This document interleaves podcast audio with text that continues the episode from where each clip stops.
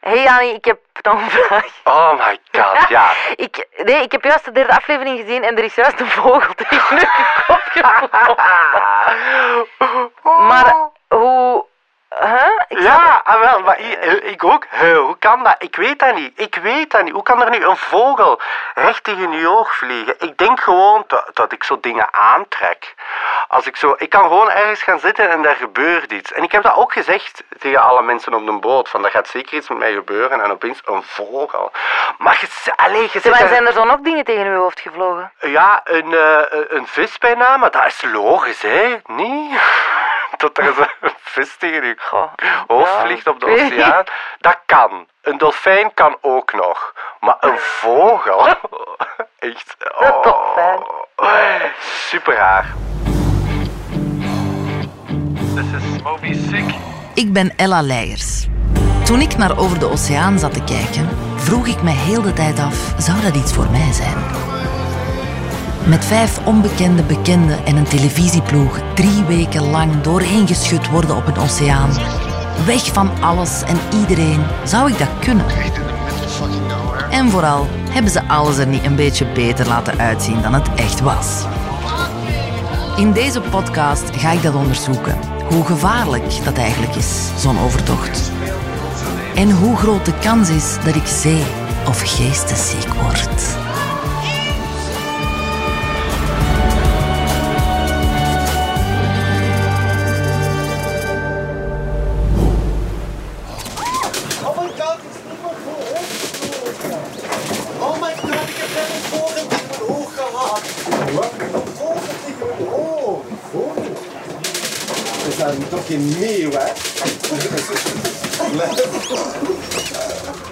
Een babytje, Jani.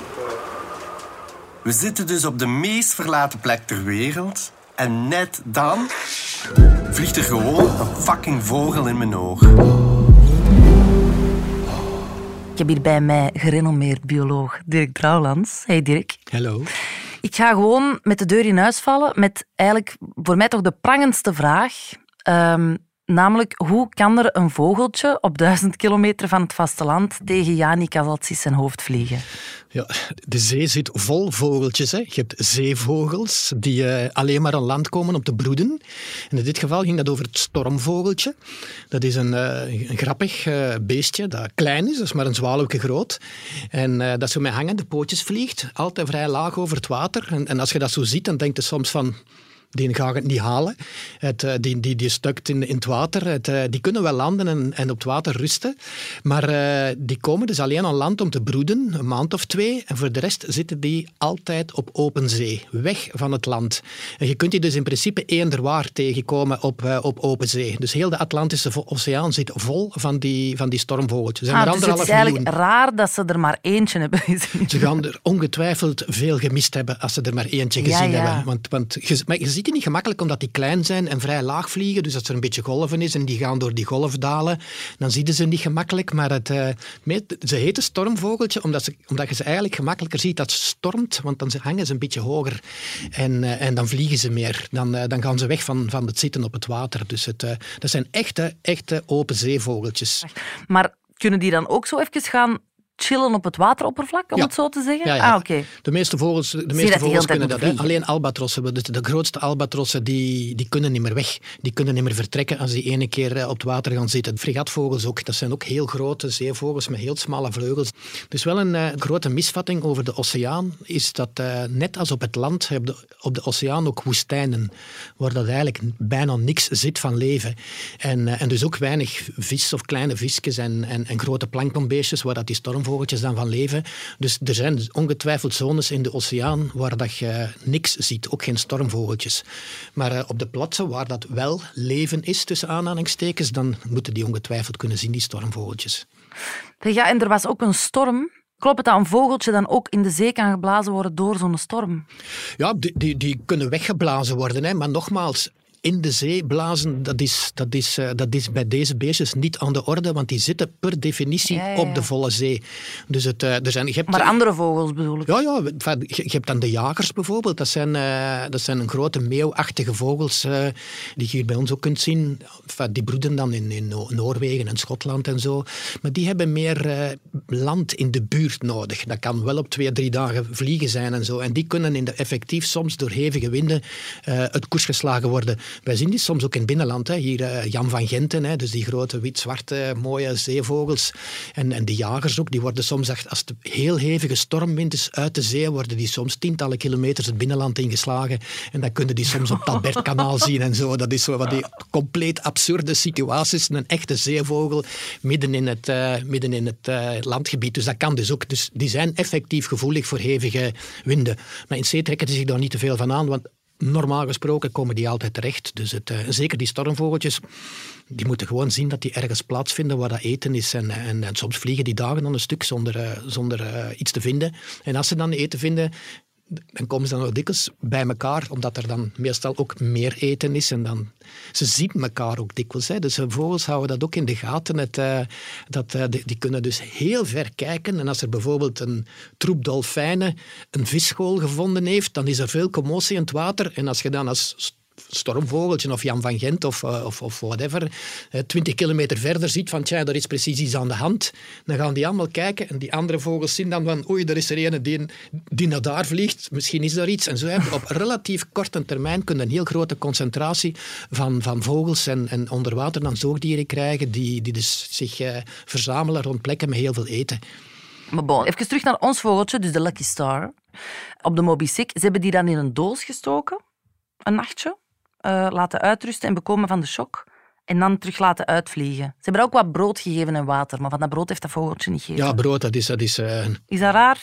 dat is een vleeseter. Hè. De, die, die stormvogeltjes die pakken vis- visjes en Geef wat inktvisjes tips. en- Dus als je zo'n vogeltje Je moet redt... hen eigenlijk niks geven. Ik bedoel, het, eh, je moet je zo snel mogelijk terug in het, eh, in het water zetten. Veel beestjes zijn veel weerstandiger dan dat mensen denken. Het, ook als er een tegen het raam gevlogen is of, of een kleine die uit het nest gevallen is. Mensen hebben zo soms de neiging van dat per se naar een Ja. vogelasiel te willen brengen. Een beetje projectie. Voilà, ja, ja, moet daar in veel gevallen eh, trekken, die een, trekken die een plan. Hè. Wij hebben toen dat met de voor Canvas, met onze beagle dan, ook verschillende keren eh, vogels op het dek gehad. St- Pijlstormvogels en stormvogels. Maar wij hebben die, bijna- die dan aangetrokken worden door de lichten. Hè. En, dan, en dan op dek stuiken en niet meer weggeraken. En, maar wij hebben, die, wij hebben die, denk ik, altijd direct terug overboord gezet. Het, eh, gezien van, oké, is- zijn, ze niet, zijn ze niet groggy van, van de slag? Oké, het ziet er oké uit. Geen bloed dat er ergens uitkomt. Nee, joeps, terug overboord. Direct, zonder ze per se een nacht te houden of zoiets. Inderdaad, want jij hebt eh, in het spoor van Darwin eh, Ja. ook de oceaan overgestoken. Wij zijn echt rond de wereld gevaren, ja, acht maanden. Dus we vertrokken in Plymouth in Engeland en dan helemaal rond Atlantische Oceaan, Stille Oceaan, Indische Oceaan tot in Kaapstad en dan met het En vliegtuig op, terug. op hoeveel tijd? Acht maanden. Acht maanden, ja. Dus hier over de oceaan, daar lachte jij eens goed mee eigenlijk. Maar het is, blijft fascinerend. Hè? Die zee, dat is zo indrukwekkend. Zelfs als je in zo'n oceaanwoestijn zit, waar dat je eigenlijk bijna niks meer ziet. Hè? Dus je ziet geen vogels meer en, en eh, geen walvissen en geen dolfijnen meer. En toch zitten daar dagen zo te zien van, oké, elke moment kan er zo wel iets opduiken. En toch verveelt dat niet. Maar je kunt dat belang en die grootte en die omvang en die oppervlakte en die uitgestrektheid van die oceaan alleen maar vatten als je daar eens een paar weken over zeilt. En dan heb je nog niet de dieptedimensie, want je blijft dus in twee dimensies op het oppervlakte. Als je dan nog rekening mee houdt dat dat soms 10, 10 kilometer diep is op de diepste plaatsen, is dat dus een gigantisch biotoop waar dat we eigenlijk heel weinig van weten. En ik vond dat een fantastische ervaring, dat eh, zelfs als bioloog alleen hetgeen dat je zo ziet, juist boven het wateroppervlak en net eronder, als we dan onder water gingen, zo fascinerend. Mij heeft dat geen seconde verveeld. En wel, maar dat lijkt mij dus ook, want ik voel mij wel een natuurmens. En nu gaat dat misschien heel raar klinken, maar ik weet ook niet in hoeverre dat dat zo- zo'n natuurlijke reis is. Allee, een reis in de natuur bedoel ik. Wat mij interesseert is dan zo diep in de zee. hè. Ik zie dan zo de kleine zeemermin en al haar vriendjes. Daar wil ik wel mee naartoe. Maar wordt dat niet een beetje eentonig? Of is dat nu een hele rare Nee, maar dat verandert ook eigenlijk op, gelijk als je in een woestijn eh, eh, rijdt. In Zo'n woestijn, elke dag is dat ook anders hè, van landschap. Dat is op die oceaan ook. Ook in functie van het weer. Hè. Want het weer bepaalt daar heel veel. Hoe dat, hoe dat de golven zitten, de kleur van het water is, het, eh, wat dat er in de lucht hangt van wolken. eh, dat, eh, dat, dat varieert een hele dag. Dat is indrukwekkend. Hè. Dus dat is, een heel, dat is een heel natuurlijk gegeven. Alleen, ja, er staan geen bomen en, en, en geen bloemen. En, en dus wij kijken daar dan dikwijls aan, om- omdat we er ook niet mee gewend zijn, want ermee te leven blijft dat natuurlijk iets heel aparts. Maar het is, het is pure natuur. Hè. Ik wil nog één ding eigenlijk zeggen over dat vogeltje. Dat is eigenlijk de woorden van Dominique Personen. Onze fantastische vogel vloog weg. Hij deed nog zo'n toertje tussen de twee eh, zeilen voor ons te bedanken. En dan vloog hij weg. Achter. Save a bird in het midden van de oceaan. Fantastisch. Ja, dus volgens Dominique heeft dat vogeltje nog een, een rondje gedaan rond die een boot om hen te bedanken. Maar is dat nu ook een beetje projectie dan? Ja, dat is bullshit. Ja. dat klinkt schoon, maar het, eh, Ik vind het ook een kei mooi verhaal. ja, dat is de romantiek van iemand die niks van vogels kent. Ja. Maar dat mag, hè. Ik heb er geen moeite mee dat mensen dat denken. Het, eh, Dat is Maar in niet... de eerste plaats is dat beest natuurlijk in de ellende gekomen omdat die mensen daar waren. Dus als ik van het stormvogeltje was geweest, zou ik eens op, die, op de Jani gekakt hebben als, als eh, afscheidscadeau in de plaats van een turken te draaien om hem te bedenken dat hem toch nog gaan vliegen is. Het. Als zij daar niet geweest waren, had de beest niet in de problemen gezeten. Dus, eh, bon.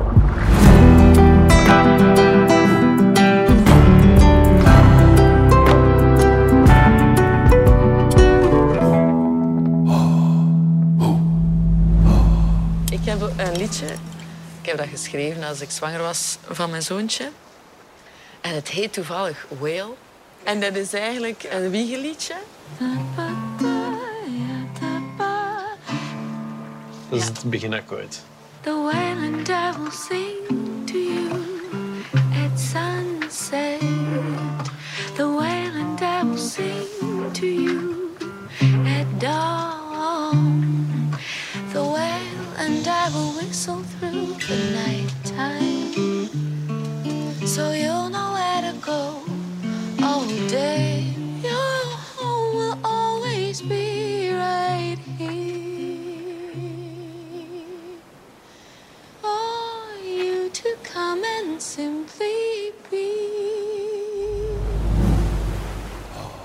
Een soort van nieuwe trend in de oceaan. Dat zijn die orka's aan Key Biscay. Die dan nu eh, al die zeilers hebben lastiggevallen. Is daar al een verklaring voor? Ja, er is heel veel discussie over. Weet je, dat is, voor mij is dat voor een deel een, een soort eh, filosofische kwestie. Van wij vinden dieren fantastisch en wij vinden orka's fantastisch, zolang dat ze de dingen doen die wij fantastisch vinden. Namelijk langs een boot meezeilen en zich schoon laten, eh, laten filmen en, en al wat dat je wilt. Alleen zijn die orka's geweldig slimme beesten en zijn dat ook ehm, dieren die exploreren, dus nieuwe mogelijkheden zien. En er is op een gegeven moment gesuggereerd dat die orka's eh, wraak zouden nemen op die bootjes, omdat die dus bijvoorbeeld eh, die, die specifieke orka-groep daar eh, in, in de buurt, in, in, eh, in de, aan de ingang van de Middellandse Zee, die dat in de Atlantische Oceaan raakt, dat zijn tonijneters. En die, die zijn echt gespecialiseerd in het jagen op tonijnen. Alleen is tonijn natuurlijk een zwaar beviste vis. En dikwijls met van die tientallen kilometers lange lijnen waar dat dan haken aan hangen.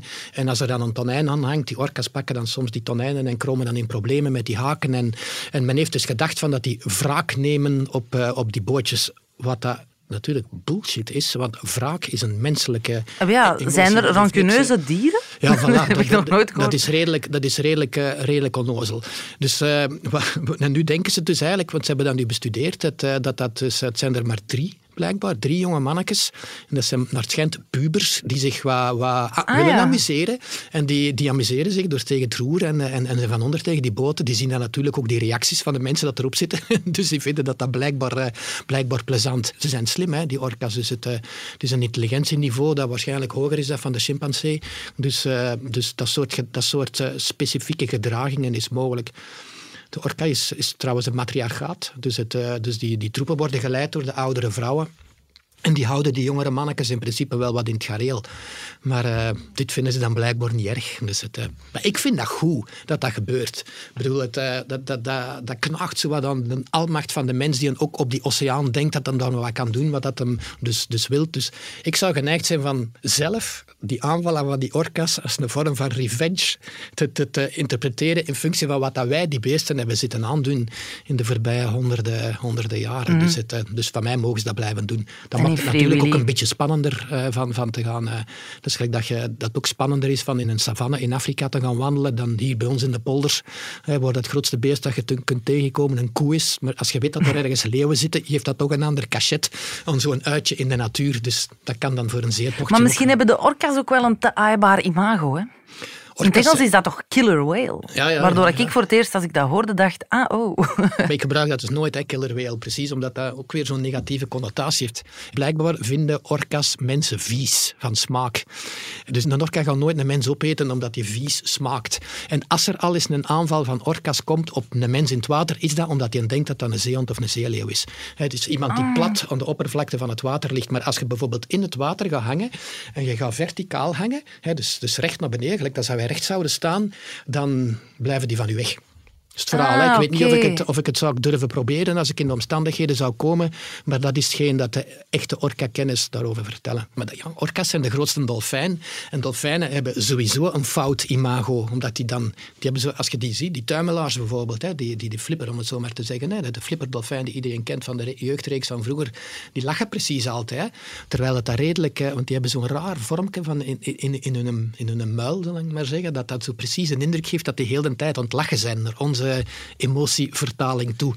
Maar die kunnen geweldig hard zijn tegen elkaar, maar ook tegen anderen. Het, eh, inbegrepen tegen mensen. Dus het, eh, er zijn aanvallen beschreven hè, van dolfijnen. dolfijnen op zwemmers. Ja, ja, ja. En orcas is de grootste dolfijn, dus als je daarmee te maken krijgt, bon goed. Maar als je die rustig bejegent, is er geen enkel probleem mee. Je moet die beesten het gevoel geven dat jij je onderdanig opstelt aan hun, omdat jij je in hun biotoop begeeft. En die van te zeggen van, dat is hier allemaal van ons en jij gaat u voegen, want anders gaan wij u harpoenen eh, of schieten of whatever. Het, eh, ik denk dat, dat eh, ja, nu zit ik weer op glad ijs als bioloog, maar dat die beesten toch op een bepaalde manier ook voelen dat je daar respect voor hebt. Als je die op een normale manier behandelt. Orka's, hè, daar hebben we het nu wel over. Ja. En dolfijnen. Dus precies omdat die zo, zo, zo naar dierennormen heel intelligent zijn. Hou dolfijnen recht voor ons. Vooraan, vooraan aan de neus zitten ze. Dolfijnen! Kijk hier! Ik ben aan het raken. Zie jij dat? Het zijn gewoon vijf vingers. Eindelijk!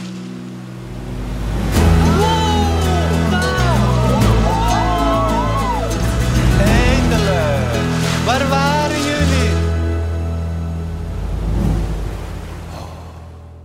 Waarom wordt iedereen altijd zo blij van dolfijnen, Dirk? Ik weet het niet. Ik word er ook altijd blij van als, als ik ze zie.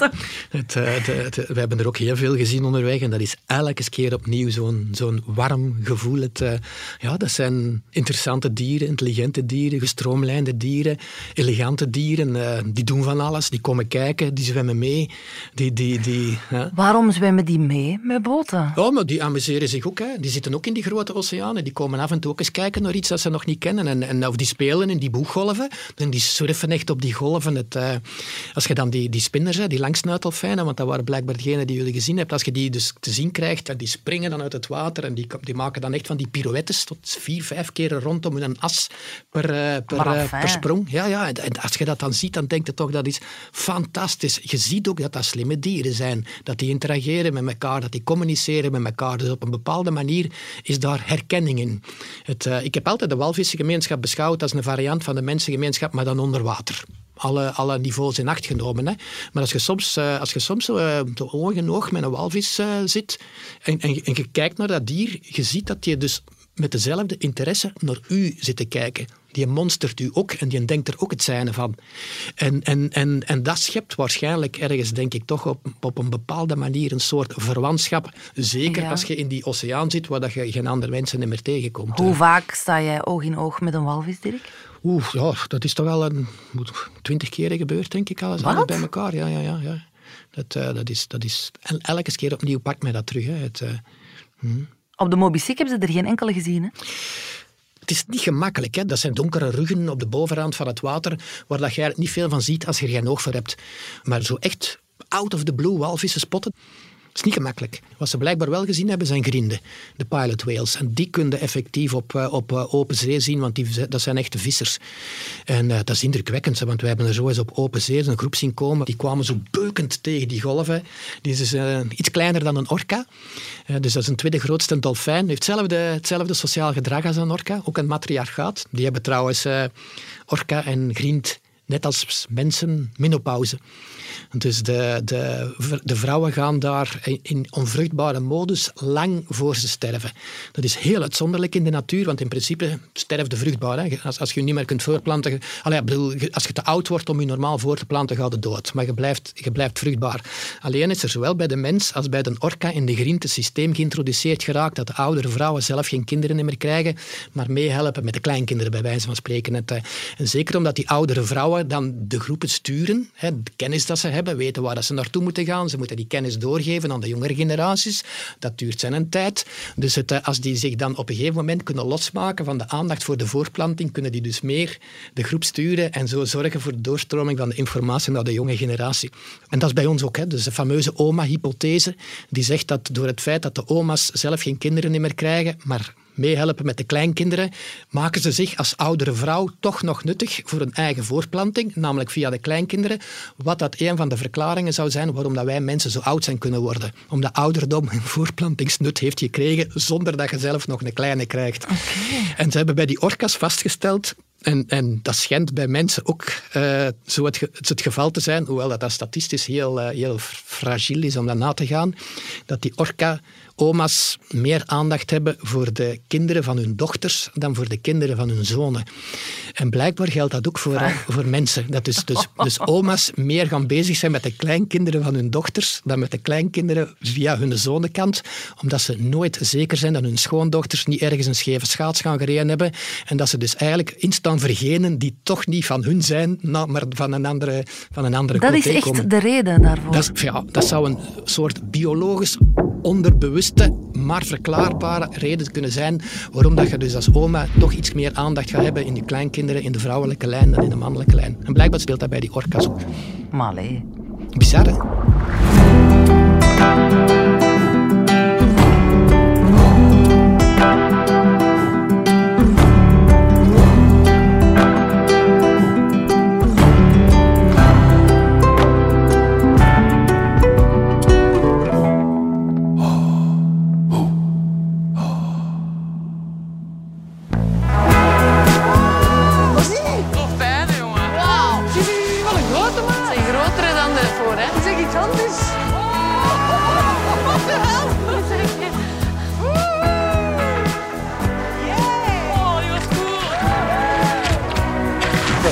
Slaan met een staart op de romp van het schip. Om zo aan te geven dat ze dat tof vinden. Dat is echt ongelooflijk. Wat ook nog zoiets is, is bij dolfijnen dan. Dus die hebben ook zo'n hele lieve eh, en aaibare reputatie, evengoed. Maar je hoort toch ook zo wel soms verhalen over agressieve dolfijnen. Maar dolfijnen zijn sowieso ook in hun eigen groepen. eh, kunnen die ook geweldig agressief zijn, ook seksueel agressief. Hè? Dat, dat, die, Ja, iedereen hun denkt dat seksleven zo'n- ook. Kunnen we het even over het seksleven van dolf- dolfijnen hebben? Maar het seksleven van dolfijnen is, is even interessant als het seksleven van mensen. Zeker die spinnerdolfijnen, die zo'n heel promiscu leven hebben.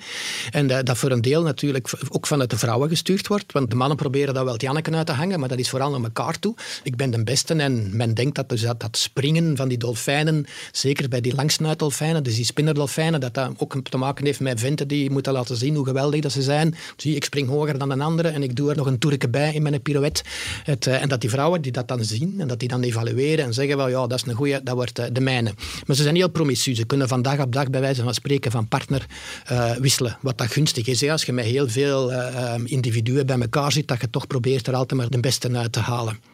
Hetzelfde principe als dat bij ons heert, alleen ja, laten we zeggen op een iets kleinere schaal en niet in het water. En ehm, Zijn er al mensen verkracht door dolfijnen? Ja, toch in ieder geval al zo seksueel gemolesteerd, maar dat zijn uitzonderingen. Hè. Het, eh, dat, eh, Zo raar. Allee, ik bedoel, dat je zo Maar, manneke- maar hoe dan? Hoe ja, is dat nee, dan? is zo'n manneke dat wat, wat overdreven aandacht heeft en, en er is geen penetratie of zo gebeurd. Hè, maar dus waarvan dat je dan denkt van oké, goed, ja, wij zouden dat als een, als een soort een aanranding interpreteren. Voor die dolfijn gaat dat niet op natuurlijk, want die kennen dat concept niet. Dat zit in hun eh, gedragspatrimonium van, van ik moet mij hier manifesteren als een goeie. En die anderen moeten niet denken dat ze daar zomaar mee weg gaan komen met mij te negeren of, of, of dit of dat. Dus, dus eh, je moet dat biologisch blijven eh, bekijken.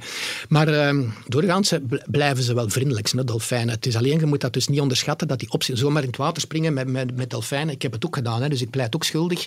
En dat is dan geweldig als er niks gebeurt. Maar als je er eens een hebt, die knal op je, op je, op je knalstik, die tuimelaars, dat is 2, 3 meter. Hè. Bedoel, dat zijn, dat zijn, die komen dan met volle snelheid af. Als die je raken hè, en je hebt wat pech, bedoel, het, eh, ja, dat zijn breuken. Hè. Je zit wel in het water, dus, dus het is niet dat je, op, dat je dus volledige schok krijgt, maar, maar je kunt daar toch serieuze verwondingen aan overhouden. Dus wat dat veel mensen ook onderschatten in dieren, en dat geldt evenzeer voor, voor een olifant in de zoo als voor een hond bij je thuis, die beesten kunnen ook echt met een slecht been uit bed stappen. Hè? En dus echt slecht gezind aan een dag beginnen. Of een slechte dag hebben.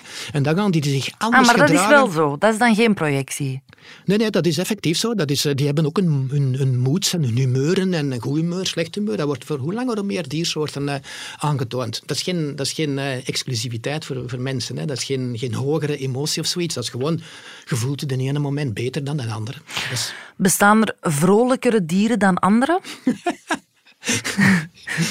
Ik bedoel, Allee, een nee, bijvoorbeeld- dat zit te zingen, dat dat Nee, vrolijker is dan... eh, of, of slechtgezindere dieren. Allee, bedoel, als ik denk aan, ik zeg nu zomaar iets, eh, aan een bison, die ziet er mij niet... dat is projectie. Nee, oké. Ja. Als je, als je, als je, als, als je als bison zou kunnen, kunnen eh, in, in een bison zou kunnen veranderen, zouden daar waarschijnlijk anders tegenaan kijken. Maar ja, die hebben dan die koppen naar beneden, die kijken dan zo van Snapte. het... Ja, ja, ik versta wat dat je wilt zeggen. Ja, dat is hetgeen, de manier waarop de bison overkomt, dat Ja. wij denken van oeh, wat een nurk. Ja. Ja. Ah nee, maar dat is dus niet. Ja, dat klopt niet. hè.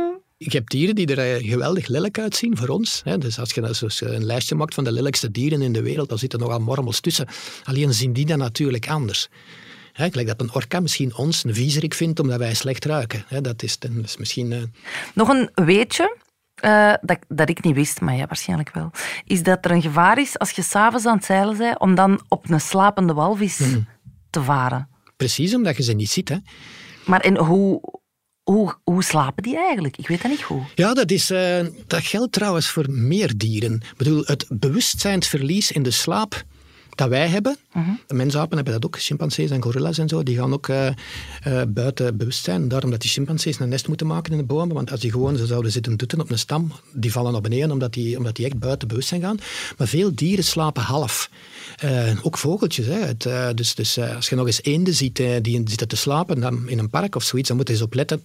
De meeste van die beesten gaan één oog open hebben. En dat is dan het Allee. oog van de andere kant. Als de rechter hersenhelft actief is, is het linkeroog open. En om de zoveel tijd switchen die. Dan gaat dat oog dicht en gaat dat andere oog open.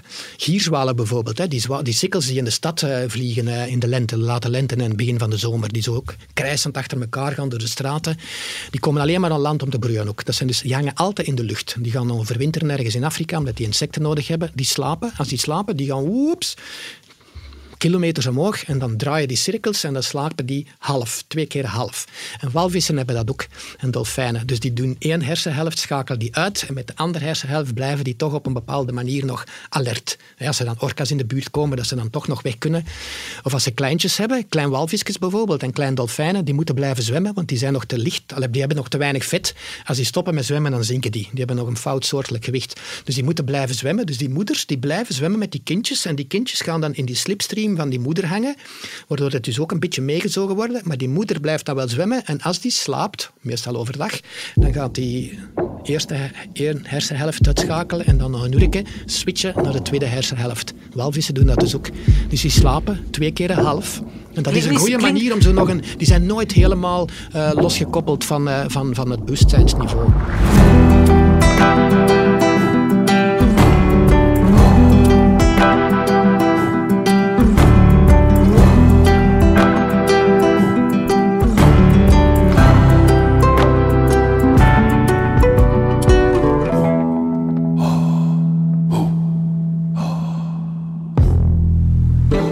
Akeligste dingen lijkt mij om in de zee te springen. We mogen ook af en toe in het water zwemmen. Ik kan me niet voorstellen dat ik vier weken op een boot ga zitten en dat ik eens niet in dat water. Ik spring altijd in het water als ik water zie. Ah, zalig. Oh my god, er zijn haaien. Oh, ik, vind, ik vind het nu al akelig. Oké jongens, Ja? Oh my god, die zijn een foef aan. Daar ga ik er zeker niet.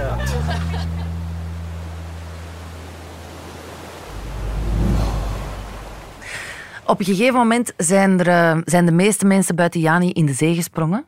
En dan lagen ze stil en dan hebben ze samen gezwommen. Ehm, ik ga Steven Spielberg dat nooit vergeven, maar ik heb zo wel ook een soort schrik van de open zee. Allee, ik denk nu wel dat ik het zou doen, maar hoge grond is mijn angst voor zo dan haaien of iets tegenkomen dat niet... Zie je dat van ver aankomen? Is dat... Allee, is dat iets dat ik mijn eigen nu heb aangepraat door die stomme film te zien? Ja, de statistische kans dat op het moment dat jij net daar in dat water springt, dat er net daar zo'n grote haai passeert, is zo goed als nul.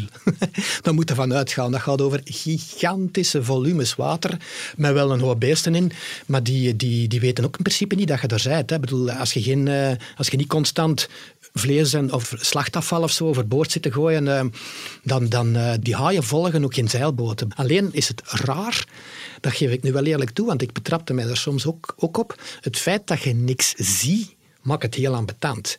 Dus je moet er echt van uitgaan dat er niks gaat gebeuren, want, want je gaat het niet zien. Maar uh, ik, zou het, uh, ik zou het er niet voor laten. Daarboven zeg ik er met veel plezier bij dat Jaws een ramp is geweest voor de reputatie van een haai die compleet onterecht is. Vergelijkbaar met, met de wolf en roodkapje. De wolf is zo'n ongelooflijke bangerik als er mensen in de buurt zijn, maar precies door dat sprookje van roodkapje is dat helemaal omgetuned geraakt naar, naar een menseneter en, en, en die reputatie geraakt dat beest is niet meer kwijt. Hè. Hetzelfde, dat heeft Jaws exact hetzelfde gedaan voor de reputatie van een haai. Doorgaans gebeurt er niks als er haaien in de buurt zijn. Oké. Dus dat moeten echt uh, moeten we overzetten. Dirk, als ze het zouden vragen om mee te gaan, zouden dan ja zeggen? Mm-hmm. Ja. ja. Ja? Dat is wel volmondig. Oh ja, ja. Ik weet ondertussen wat het is, hè, de oceaan. Dus het, Ik uh... denk dat het in oktober, november is. Als we doorgaan, maar dat weet ik niet. Het is natuurlijk wel een kleine bootje. Ja. Het is met vijf mensen die je niet kent, of Mhm. amper kent. Nee, ik, was ook, ik had ook En de kapitein, en de ploeg. Ja. Ambetant. Ambetant. niet dat ik je wil overtuigen van het niet te doen, hè, maar Ik zal in de mast gaan zitten om walvissen te spotten.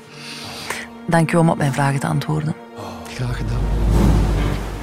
Na de credits kan je luisteren naar de volledige versie van Whale, het wiegelied dat Charlotte schreef voor haar zoontje, Rufus. Dit was de tweede aflevering van Over over de Oceaan. Een podcast van Woestijnvis, Vier en Uitgesproken. Deze podcast werd gehost door mezelf, Ella Leijers. De verhalen werden geresearched en geschreven door Willem Stellamans. De productie was in handen van Laure Balkaan en Louisa Salens. De opname, montage en het sounddesign gebeurde door Stef Leenaerts van House of Media. De themasong is van Matthias Bastiaans en Otto Jan Ham. De extra muziek is van Stef Leenaerts. Speciale dank aan Karel Dirks en Wouter van Driessen. De televisiereeks Over de Oceaan is een format van Rabbit Films. De volledige credits vind je op 4.be. Volgende maandag na de uitzending zijn we er met een nieuwe aflevering. Bedankt voor het luisteren en tot dan.